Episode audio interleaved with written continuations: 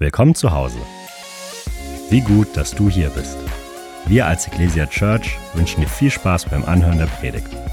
Alles, was dich ablenkt, darfst du jetzt zur Seite legen. Mach's dir bequem und lass dich ermutigen. Preis den Herrn, preis den Herrn. Hey, so schön euch alle zu sehen. Die Stimmung passt, würde ich sagen. Ähm, hey, wir feiern nicht nur Gottesdienste hier in Nürnberg, sondern genauso auch in Ansbach und in Erlangen hey komm, wir geben mal unseren Freunden, die auch online mit dabei sind, an allen Standorten einfach mal einen Riesenapplaus. So schön, dass wir zusammen unterwegs sind. Ich freue mich total. Heute Morgen, als ich aufgestanden bin, habe ich erstmal eine Nachricht bekommen, dass Familie Kopping heute Nacht Nachwuchs bekommen hat, das vierte Kind. Herzlichen Glückwunsch, ja. Preis den Herrn. Ähm, Jonsi leitet bei uns, ist Pastor in Erlangen, den Standort und äh, wir freuen uns total ähm, über euren Sohn und sind dankbar. Hey, so cool, oder? Dass wir gemeinsam unterwegs sind im Frankenland. Und ähm, vielen Dank auch für all die Leute, die dieses Herz für sein Haus Video gemacht haben. Ähm, wir haben am 10. Dezember Herz für sein Haus und wir ähm, beten schon ganz kräftig und haben ein Projekt da auch vor Augen und das ist die Resi äh, in Nürnberg-Klingenhof in, im Norden. Genau, das ist ein Gebäude ungefähr 4000 Quadratmeter groß, was wir als Kirche gerne kaufen möchten. Und, ähm, und das Schöne ist, ah, ich, ich bin davon nach wie vor über, über, völlig überzeugt, das Schöne ist, alles, was wir an Finanzen haben, es ist schon da. Gott ist gut ein Großteil davon ist leider noch auf euren Konten und ähm, in euren Portemonnaies, in euren äh, Wertanlagen und auf irgendwelchen Bitcoin-Konten. Äh, ähm, aber das Gute ist, hey, wir sind viele Leute, wir haben einen guten Gott und gemeinsam ähm, habe ich den Glauben, dass wir das Ding wirklich kaufen können und äh, und dass äh, dass ja die Resi auch dann irgendwann unser Zuhause nennen in Jesu Namen. Aber da sind wir auf jeden Fall allesamt, ja, Abteilung Attacke und glauben, dass Gott dieses Gebäude für uns vorbereitet hat. Ähm, ja, so gern ich auch in einem Hotel bin oder in irgendeiner anderen Location. Ähm, ich glaube, das wird der Hammer, Leute. Ich glaube, das wird der Hammer. Und ähm, das ist unser, unser Zuhause. Deswegen jeder Einzelne von uns ist gefragt, ähm, dort einen Beitrag auch wirklich zu bringen am 10. Dezember. Und von daher möchte ich dich wirklich bitten, bete und frage Gott, was kann dein Teil sein für diese Spende am 10. Dezember? Genau, also wir hören da jetzt die ganzen Wochen immer mal wieder was drüber. Und wir haben in dieser Serie, lass uns reden, schon über ganz verschiedene Sachen geredet. Wir haben über Israel geredet. Wir haben über die nächste Generation geredet. Wir haben äh, letzte Woche habe ich darüber geredet. Hey, du musst nicht immer auf die Mehrheit hören. Ja, die Mehrheit hat nicht immer recht. Ähm, und heute möchte ich gerne mit uns über das Thema Großzügigkeit reden. Ähm, warum es gesegnet ist, großzügig zu sein. Hey, und Großzügigkeit ist, ist, ist eine total coole Sache. Und ich glaube, manchen Leuten fällt es leichter, großzügig zu sein als anderen Leuten. Ich weiß, ich war gestern mit meinen Töchtern unterwegs in der Altstadt in Nürnberg und es ist immer so lustig, ne? Ähm, wir, wir, wir raten immer so, ich sag zu den Leuten, okay, Mädels, wir sind jetzt ungefähr eine, eine Stunde, eineinhalb Stunden in der Altstadt, wir müssen Sachen besorgen. Ich sage, wir treffen 15 Leute aus der Church. Was glaubt ihr? Und wir reden so drüber. Meine, meine eine sagt, nein, ich glaube, wir treffen 20 Leute. Äh, die andere sagt, ich glaube, wir treffen gar keinen. Und ähm, ist immer so lustig, weil wir treffen wirklich, wir treffen so viele Leute, auch einige von euch. Der, immer wenn wir in der Stadt sind, ist so lustig, ich wusste es gar nicht. Ja, die Verkäuferin, den Verkäufer, ähm, Leute, die auf uns zukommen, sagen, hey Pastor Konsti, ich so, hey, ähm, kommt schon zehn Jahre in die Church, ah, okay. Ähm, nee, ganz viele sind wirklich ganz neu und ähm, und äh, gestern waren es nicht ganz so viele, aber wir waren die Woche davor da, da haben wir ganz massig von euch getroffen. Also es ist immer herrlich. Und wir waren in so einem Bibelladen ähm, an der Lorenzkirche. Da gibt es auch ein Bibelmuseum und da kann man ähm, sich äh, auch cool, coole Literatur rund um die Bibel kaufen. Und meine Tochter, die wollte so ein kleines Büchlein, wo jeden Tag stehen da so andere Bibelverse drinne. Cooles Ding. Hey, wenn du das möchtest, klar, come on. Ähm, kauf's mit deinem Taschengeld. Ähm, und, und sie hat gesagt, okay, mache ich. So. Und dann waren wir in der Stadt und dann ähm, sind wir an einem Obdachlosen vorbei und ähm, meine, meine Tochter sagt so, ja Papa, hast du Kleingeld? Ich so, nee, vielleicht nimmt er auch Karte. ähm, äh, äh, nein, schlechter Witz, aber ich, hat kein, ich habe immer nur Karte, kein Kleingeld. Und dann meint sie so, ja, okay, dann, na, ja, dann, ah, vielleicht sollte ich ihm das Buch schenken, was ich gerade gekauft habe. Sag ich, das ist eine sehr gute Idee schenkt ihm das Buch, äh, segnet ihn. Also wir reden ja von einer Siebenjährigen. Und ähm, äh, die beiden reden kurz und dann äh, ich, ich ein bisschen aus der Distanz äh, beobachte ich das Ganze. Und dann, ähm, genau, gehen wir weiter shoppen und so. Und dann sagt sie so, oh, das Buch war schon schön. Habe ich gesagt, ja, auf jeden Fall. Ähm, ach komm, wir gehen einfach wieder in den Laden und kaufen es nochmal und diesmal zahle ich es, äh, weil ich so dankbar darüber bin, dass du großzügig warst, dass du das, was dir gehört hast, gegeben hast. Und es ist ja immer so die Sache bei Großzügigkeit, weil er, ähm, wie, wie geht man großzügig an? Und ich denke, ähm, Großzügigkeit sollte nie was sein, ähm, wo wir ähm, gerade als Christen, die wir Jesus erlebt haben in seiner Großzügigkeit, wie er uns unsere Sünden vergeben hat, am Kreuz für uns gestorben ist, ich denke, wir Christen sollten die großzügigsten Menschen dieser Welt sein. Ich glaube, niemand sollte lieber geben und schenken, zumal wir wissen, dass Jesus sagt, es ist seliger zu geben als zu nehmen. Und äh, es, gibt da, es gibt da so viele Studien drüber, was für Glückstoffe im Gehirn freigesetzt werden, wenn wir geben. Und es ist einfach, Gott hat den Menschen so gemacht, aber wie viel mehr den Menschen in seinem Reich, ein Mensch zu sein, der großzügig schenkt und gibt. Und zwar nicht nur Finanzen, sondern auch, und da bin ich so dankbar, das haben wir auch gehört, Menschen, die bei uns im Dream Team sind, Leute, die Zeit, Energie, Liebe schenken, aber auch Finanzen, das ist etwas, was Jesus richtig freut. Und ähm, ich möchte dir sagen, wenn du dich für Großzügigkeit entscheidest und gemäß deiner göttlichen DNA lebst, ist es immer gesegnet. Ist es immer gesegnet.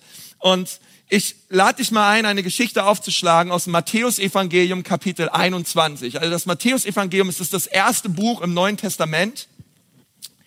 Und Matthäus schreibt eine ganz bekannte Geschichte, ob du neu bist in der Church oder ähm, mit Gott nichts am Hut hast. Ich glaube, die allermeisten auch Leute kennen diese Geschichte. Und das ist die Geschichte, wo Jesus auf einem Esel nach Jerusalem hineingeritten ist. Und die Leute haben gerufen, Hosianna, Hosianna. Ja, kennst du die Geschichte? Ja, okay. Ähm, viele kennen die Geschichte und die wollen wir uns heute mal anschauen und dann wollen wir gemeinsam überlegen, hey, was hat das eigentlich mit Großzügigkeit zu tun? Weil als ich diese Geschichte gelesen habe, jetzt auch in der Vorbereitung auf diese Predigt, oh, der Herr hat zu mir gesprochen und mein Herz ist so groß geworden für dieses Thema Großzügigkeit. Ähm, es war eine Woche, bevor Jesus ans Kreuz gegangen ist. Ähm, und wir lesen in Vers 1, nachdem Jesus mit seinen Jüngern in die Nähe von Jerusalem gekommen war, erreichten sie Bethphage am Ölberg. Jesus schickte zwei Jünger mit dem Auftrag los. Okay, und jetzt kommt der Auftrag von Jesus. Geht dann das Dorf. Gleich am, am Eingang werdet ihr eine Eselin mit ihrem Fohlen finden, die dort angebunden sind. Bindet sie los und bringt sie zu mir. Okay, also der Auftrag ist schon mal easy, oder? Dieser sind diese zwei Jünger. Jesus sagt, hey, geht mal dahin. Da gibt's einen Esel, einen groß und einen klein. Bindet die los und bringt sie her. Okay, also es ist nicht so schwer. Du brauchst dafür keinen hohen IQ oder irgendeinen akademischen Abschluss oder so, sondern Jesus sagt, hey, Friends, da gibt's dieses Dorf.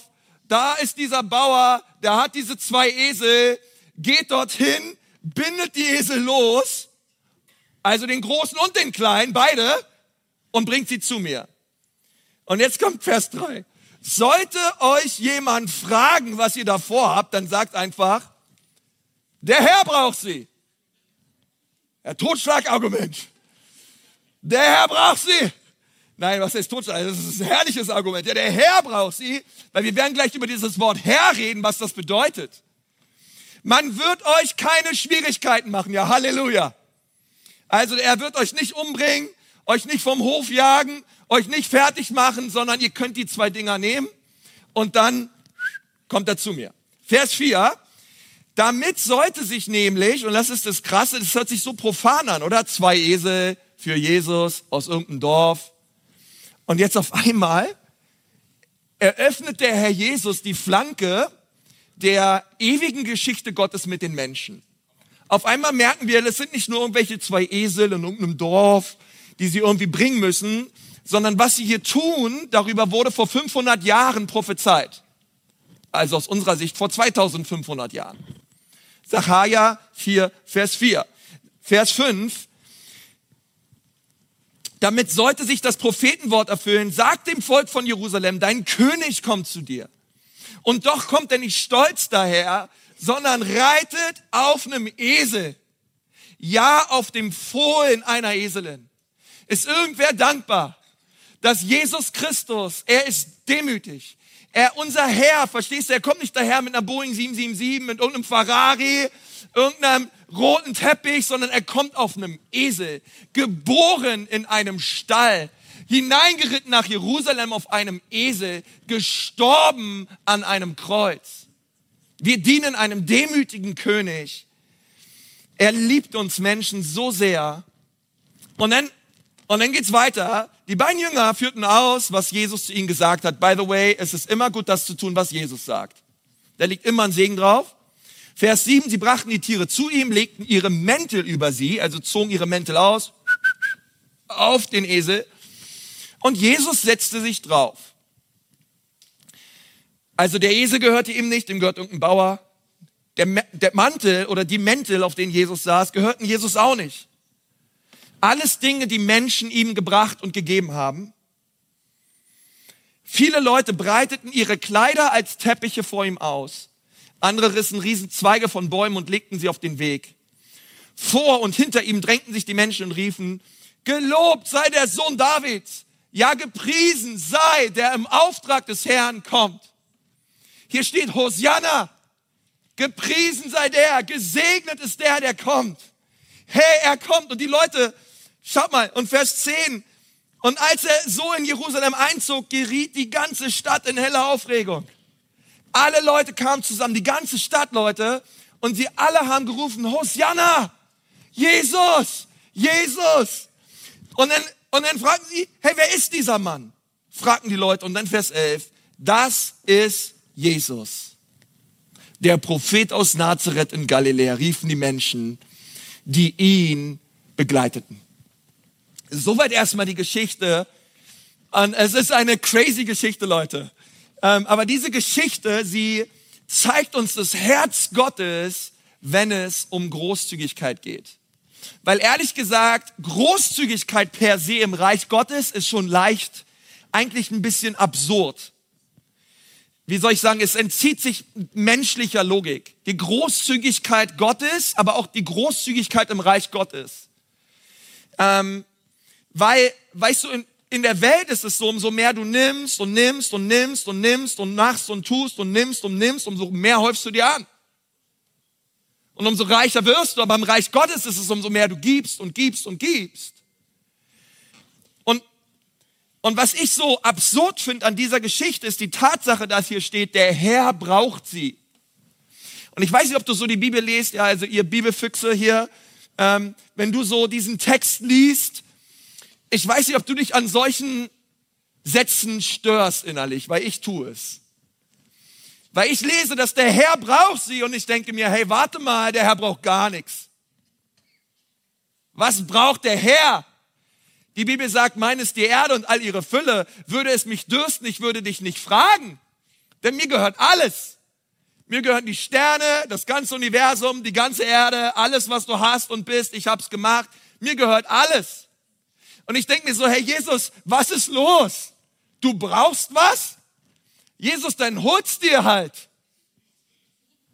Dann schnips einmal mit den Fingern und der Esel ist da, Jesus. Ich meine, du hast mit fünf Broten und zwei Fischen 6000 Menschen ernährt. Du hast aus einem Fisch, aus dem Maul eines Fisches Geld geholt. Jesus, du hast Tote auferweckt. Was brauchst du, Jesus? Wenn du einen Esel brauchst, dann frag deinen Vater und bäm, der Esel ist da. Come on, oder? Ich meine, was braucht der Herr? Was braucht der Herr schon, dass er ganz gewöhnliche Menschen losschickt, um einen dummen Esel zu holen? Ich meine, ein lieben Esel, aber ich denke mir so, hey, wa, was, was braucht, was brauchst du denn, Herr? Und die Tatsache, dass Gott zu Menschen geht, die er erschaffen hat und sich Dingen von ihnen leiht, das ist absurd. Das entzieht sich mir der Logik. Ähm, und dieser Satz, der Herr braucht sie, den finde ich sehr interessant. Ähm, weil die Welt gehört dem Herrn und alles, was in ihr ist. Deswegen finde ich es ein bisschen merkwürdig. Und dann, wenn ich weiter drüber nachdenke, und auch über Herz für sein Haus nachdenke am 10. Dezember, dann denke ich mir, okay, mit welcher Herzenseinstellung möchtest du eigentlich Gott, dass ich an diese Spende gehe? Weil du kannst hier sitzen oder in Ansbach in Erlangen online, du kannst diese Predigt hören und dir denken, na ja, ich weiß nicht so richtig, Gott, du willst, dass ich Finanzen gebe, du willst, dass ich Ressourcen gebe, aber das sind meine Finanzen. Das ist mein Geld und das sind meine Ressourcen ähm, ich möchte ehrlich gesagt es eigentlich nicht geben. Ist es dein Ernst, Gott, dass du möchtest, dass wir Geld geben? Zum Beispiel. Ist es dein Ernst, Gott, dass du möchtest, dass ich Ressourcen gebe? Ähm, oder du sagst, hey Gott, du fragst mich, ob ich etwas von dem Geld geben kann, was ohnehin dir gehört, um damit etwas zu tun, was du auch ohne mein Geld tun könntest, denn du bist davon nicht abhängig. Ja, weil ich denke auch immer, hey, die Resi, Herr Jesus, komm und zwei Millionen, bam, und es ist da, Vater. Was ist das Problem? Wir, wir beten einfach genug und du legst uns einen Geldkoffer in die Hände. Dein, de, der Engel des Herrn erscheint dem Eigentümer und sagt zu ihm, schenkt das Gebäude der Kirche. Herr, es ist doch, Herr, es ist doch eigentlich so einfach. Warum machst du es nicht? Und er sagt, ich mache es aus dem gleichen Grund nicht, wie ich die Jünger losgeschickt habe, zwei Esel zu holen. Versteht, versteht ihr? Gott, Gott, deine und meine Großzügigkeit bereiten ihm den Weg. Gott, Gott, Gott überspringt nicht tausend Schritte, sondern Gott möchte mit uns eine Reise gehen, als Kirche. Eine Reise der Großzügigkeit, wo wir merken, hey, wir alle sind daran beteiligt. Und deswegen habe ich mir drei Gründe aufgeschrieben, warum ist Großzügigkeit so wichtig und warum ist es gesegnet und das erste ist, Leute, das ist so wichtig, Großzügigkeit bereitet Jesus einen Weg. Es war damals so und es ist heute so. Jesus kam auf den Rücken der Großzügigkeit in diese Stadt hinein. Und Jesus kommt in diese Stadt hinein durch unsere Großzügigkeit. Er kommt nach Ansbach, nach Erlangen und nach Nürnberg durch unsere Großzügigkeit. Das ist ja, ja, aber er kommt doch durch Gottesdienst oder durch irgendwelche Predigten oder durch irgendwas, was wir tun. Ja, aber zuallererst kommt er durch Großzügigkeit. Denn das, was wir erleben als Kirche, das, was wir auch tun, es ist möglich, weil Menschen großzügig sind. Es ist möglich, weil Menschen geben. Weil Menschen geben, die sagen, hey, durch unsere Finanzen können wir einen realen Unterschied machen in den Leben von Menschen. Und Großzügigkeit, es war damals und es ist auch heute so, es bereitet Jesus einen Weg. Und, und vielleicht sitzt du hier und du sagst, ja, ich habe nicht viel zu geben. Hey, come on, dieser Mann hatte zwei Esel. Und diese zwei Esel, die hat er gegeben. Und durch diese zwei Esel wurde er Teil von etwas viel, viel Größerem. Er trat eine Welle der Begeisterung los in der Stadt und als Jesus auf dem Rücken der Großzügigkeit in die Stadt kam, waren viele, viele Menschen dort, die gerufen haben, Preis sei Jesus.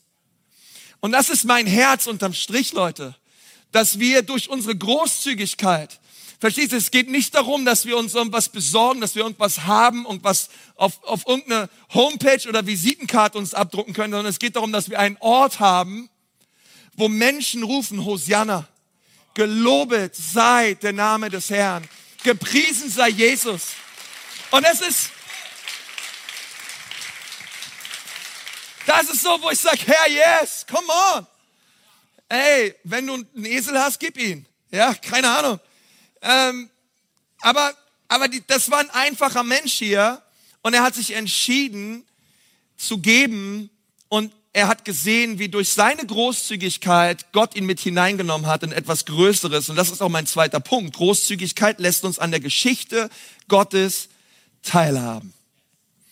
Also der Weise dieser Mann, der hatte zwei Esel.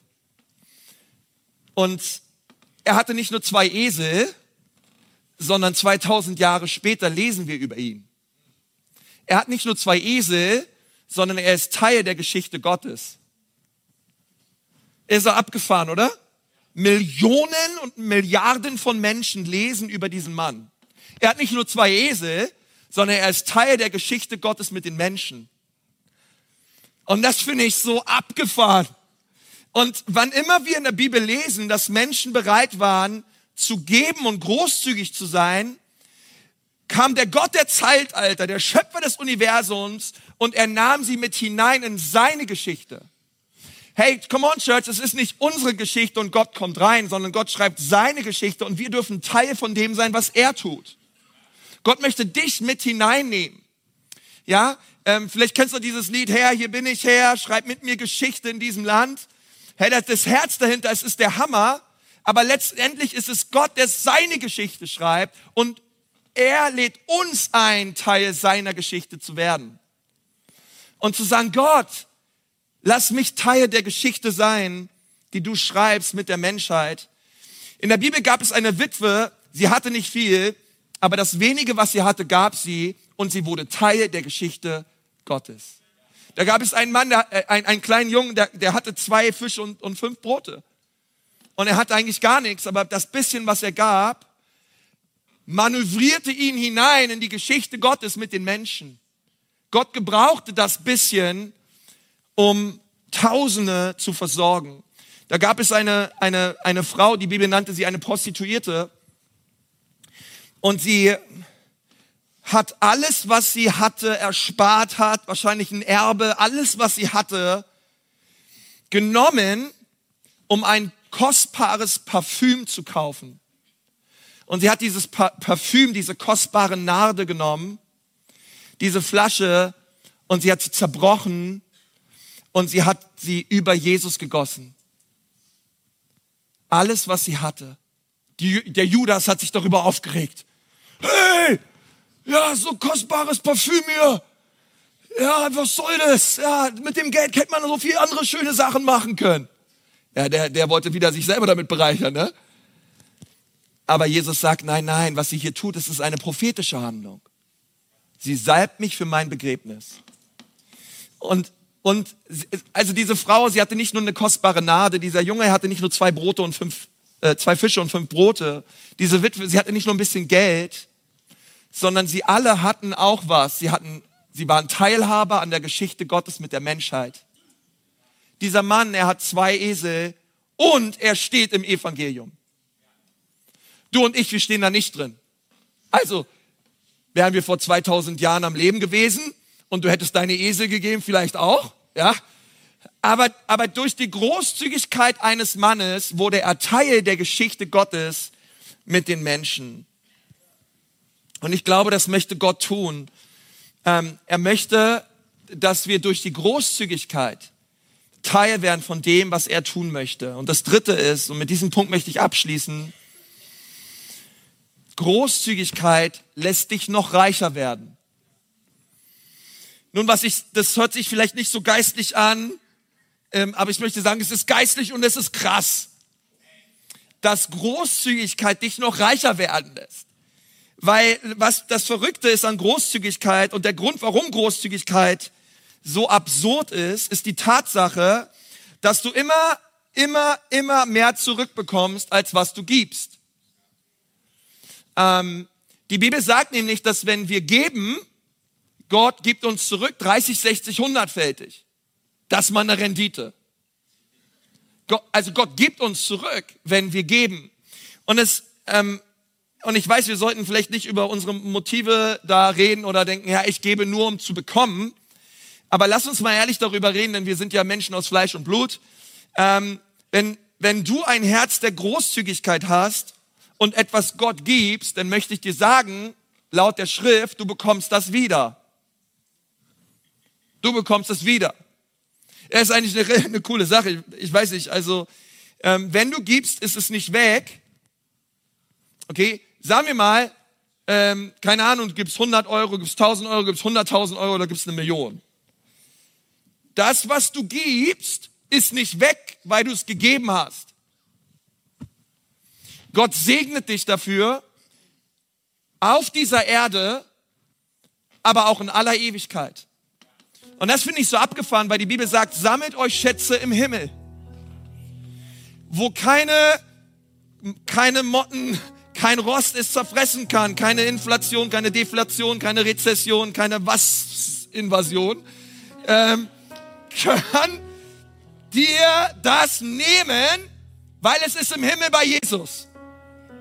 Und das ist abgefahren, weil sammelt euch Schätze im Himmel bedeutet, dass wenn ich gebe, wenn ich gebe bei Herz für sein Haus oder ähm, einfach, einfach gebe ins Reich Gottes, okay, bitte versteht mein Herz richtig, Gott wird uns versorgen. Ähm, Gott wird uns versorgen. Ich denke immer, wir alle sollten beten, Gott, was möchtest du, was wir geben? Und das, wir sollten einfach gehorsam sein. Gott wird es tun. Gott, wenn der Herr sein Haus nicht baut, bauen wir alle umsonst. Gott muss es tun. Aber ich denke mir, hey, warte mal, durch das, was ich gebe, sammle ich mir Schätze im Himmel. Das bedeutet, eines Tages werde ich im Himmel sein und ja, ich werde Jesus sehen und das wird das Allerherrlichste sein. Aber weißt du, was ich noch sehen werde? Sind die Schätze, die ich gesammelt habe. Weil sonst macht das keinen Sinn. Sammelt euch Schätze im Himmel. Das bedeutet, du und ich, wir werden eines Tages Schätze im Himmel haben. Wir werden nicht alle das Gleiche haben. Es kommt darauf an, was du mit deinem Leben und deinen Ressourcen auf dieser Erde getan hast. Du wirst Schätze haben im Himmel und du kannst anfangen, heute schon Schätze zu sammeln. Und diese Schätze, die kann dir niemand nehmen. Die kann dir niemand nehmen. Und ich glaube, dass ähm, ich glaube, dass wenn immer wir geben, wir bekommen zurück. Weißt du, dieser Typ, der hat seine Esel zurückbekommen. Also ich habe ein bisschen weiter gelesen, die Geschichte, und ich habe nicht, also Jesus wurde gekreuzigt, aber die Esel wurden nicht gekreuzigt. Ich habe das gesehen. Also da war nicht der eine Esel und der andere Esel zur Rechten Gottes am Kreuz, sondern es waren zwei Verbrecher. Also ich gehe mal davon aus, okay, das steht jetzt nicht in der Bibel, aber ich gehe sehr, sehr stark davon aus. Und bei unser Herr Jesus, er ist auch ein Tierfreund, ja. Ähm, ich gehe davon aus, dass dieser Mann, der diese Esel Jesus gegeben hat, er die Esel auch wiederbekommen hat. Ähm, und was ich mir auch überlegt habe, als ich diese Geschichte gelesen habe, war, als diese Jünger gekommen sind und gesagt, ja Jesus, wir brauchen diese Esel, äh, äh, lieber Bauer, wir brauchen diese Esel für Jesus, dann kann ich mir so vorstellen, dass der erst gesagt hat, ja, hey, was wollt ihr hier? Dann gesagt, der Herr braucht sie. Oh, okay, der Herr braucht sie, okay. Ihr könnt sie haben aber 1,50 Meter Abstand. Er ging hinterher. Er ging hinterher, wahrscheinlich ein bisschen mehr Abstand. Was machen die hier mit meinem Esel? Das ist mein Lieblingsesel. Und ein kleines Fohlen der Eselin. Hey, das ist, hey, die haben noch keine Ahnung, diese zwei Jünger. Gott bewahre, wenn es Petrus war. Ja, oder wir wissen nicht, welche Jünger diese Esel geholt haben. Ja, er denkt sich bestimmt, hey, doch keine Ahnung. Und, und er dachte, hey, vielleicht mit sicherem Abstand, ich, ich laufe einfach mal mit. Was haben die mit diesen Eseln vor? Und dann bringen sie dieses, diesen Esel zu Jesus und dann setzt sich Jesus auf diesen Esel. Und er hatte sich gewundert, hey, die haben ihre Jacken ausgezogen, auf den Esel gelegt. Jesus setzt sich rauf. Und auf einmal, ja, da ist dieses Kidron-Tal, da ist da der Ölberg. Und auf einmal geht Jesus einen Kilometer weit mit diesem Esel durchs Kidrontal nach Jerusalem hinein und überall kommen Menschen her. Überall strömen Menschen zu diesem Mann auf dem Esel und sie rufen, gepriesen sei der Herr, gepriesen sei der König, der kommt. und sie legen Palmzweige hin und sie ziehen ihre Mäntel aus. Und der Mann auf dem Esel, weißt du, was der gesagt hat? Sag, hey Schatzi, das sind unsere Esel.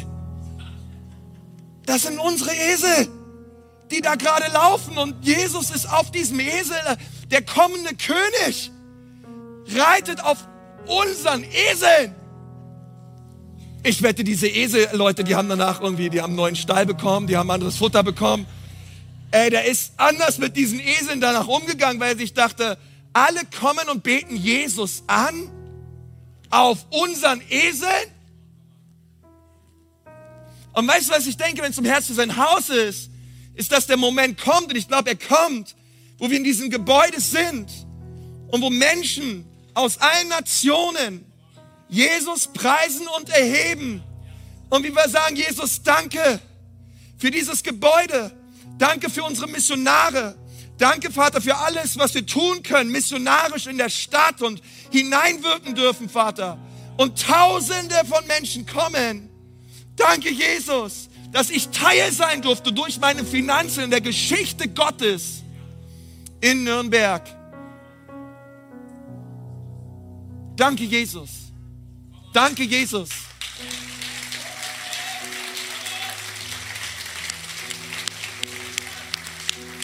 Und deswegen möchte ich dir sagen, du kriegst die Esel wieder.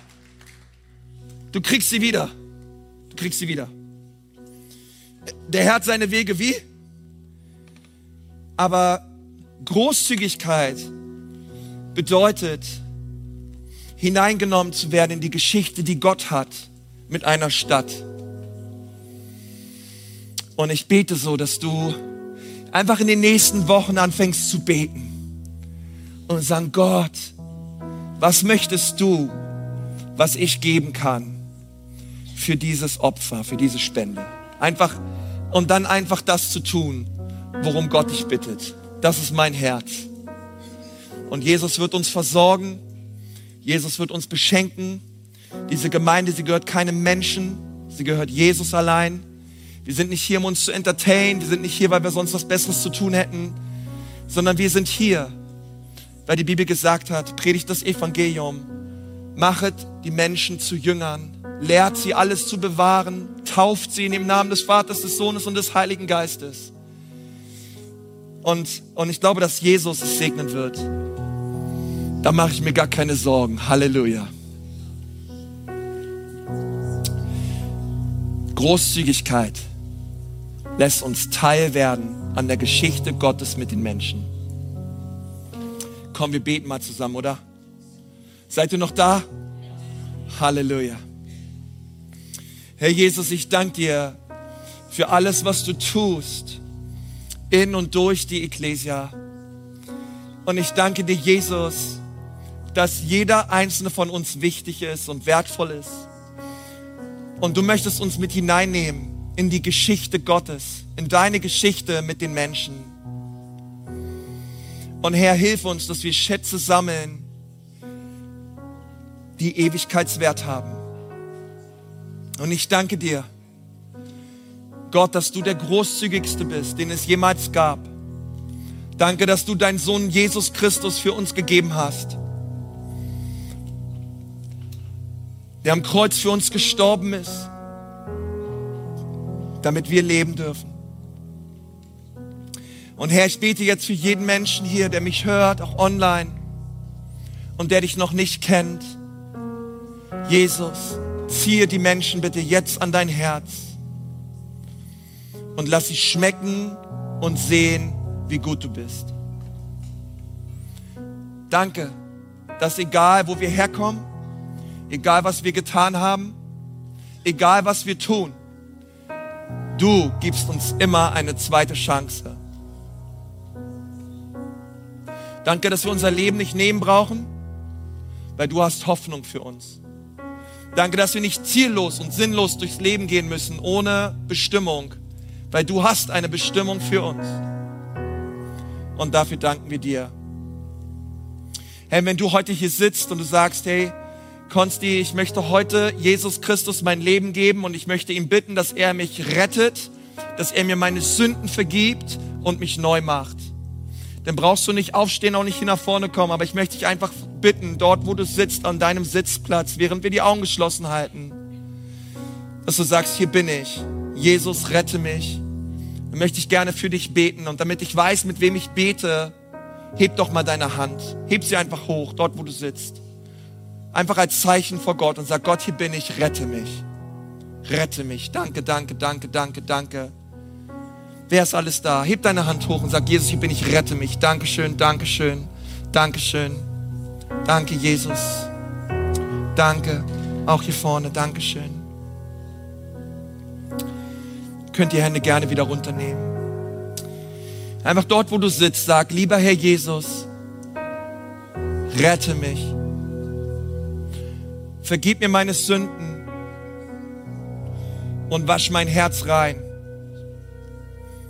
Ich sage Ja zu dir und Nein zum Teufel. Und ich glaube jetzt, dass du am Kreuz für mich gestorben bist und auferstanden bist. Amen. Amen. Amen, Amen. Hey, das ist ein super Bekenntnis. Pastor Tobi wird dir gleich sagen, was du auch als nächsten Schritt tun kannst. Ähm, aber hey, wir wollen das erstmal feiern, oder? Was Jesus tut. Danke, Jesus, für Menschen, die du errettet hast. Danke, dass du euch gemeldet habt. Gott segne euch. Wir sind am Ende angekommen und sagen dir von Herzen Dank fürs Dabeisein und Zuhören. Wenn du dich heute für ein Leben mit Jesus entschieden hast oder dich mit uns connecten willst, lass es uns wissen. Auf www.eglesia.church findest du alle Infos, wie zum Beispiel unsere Kontaktkarte oder auch, wie du vor Ort mit am Start sein kannst.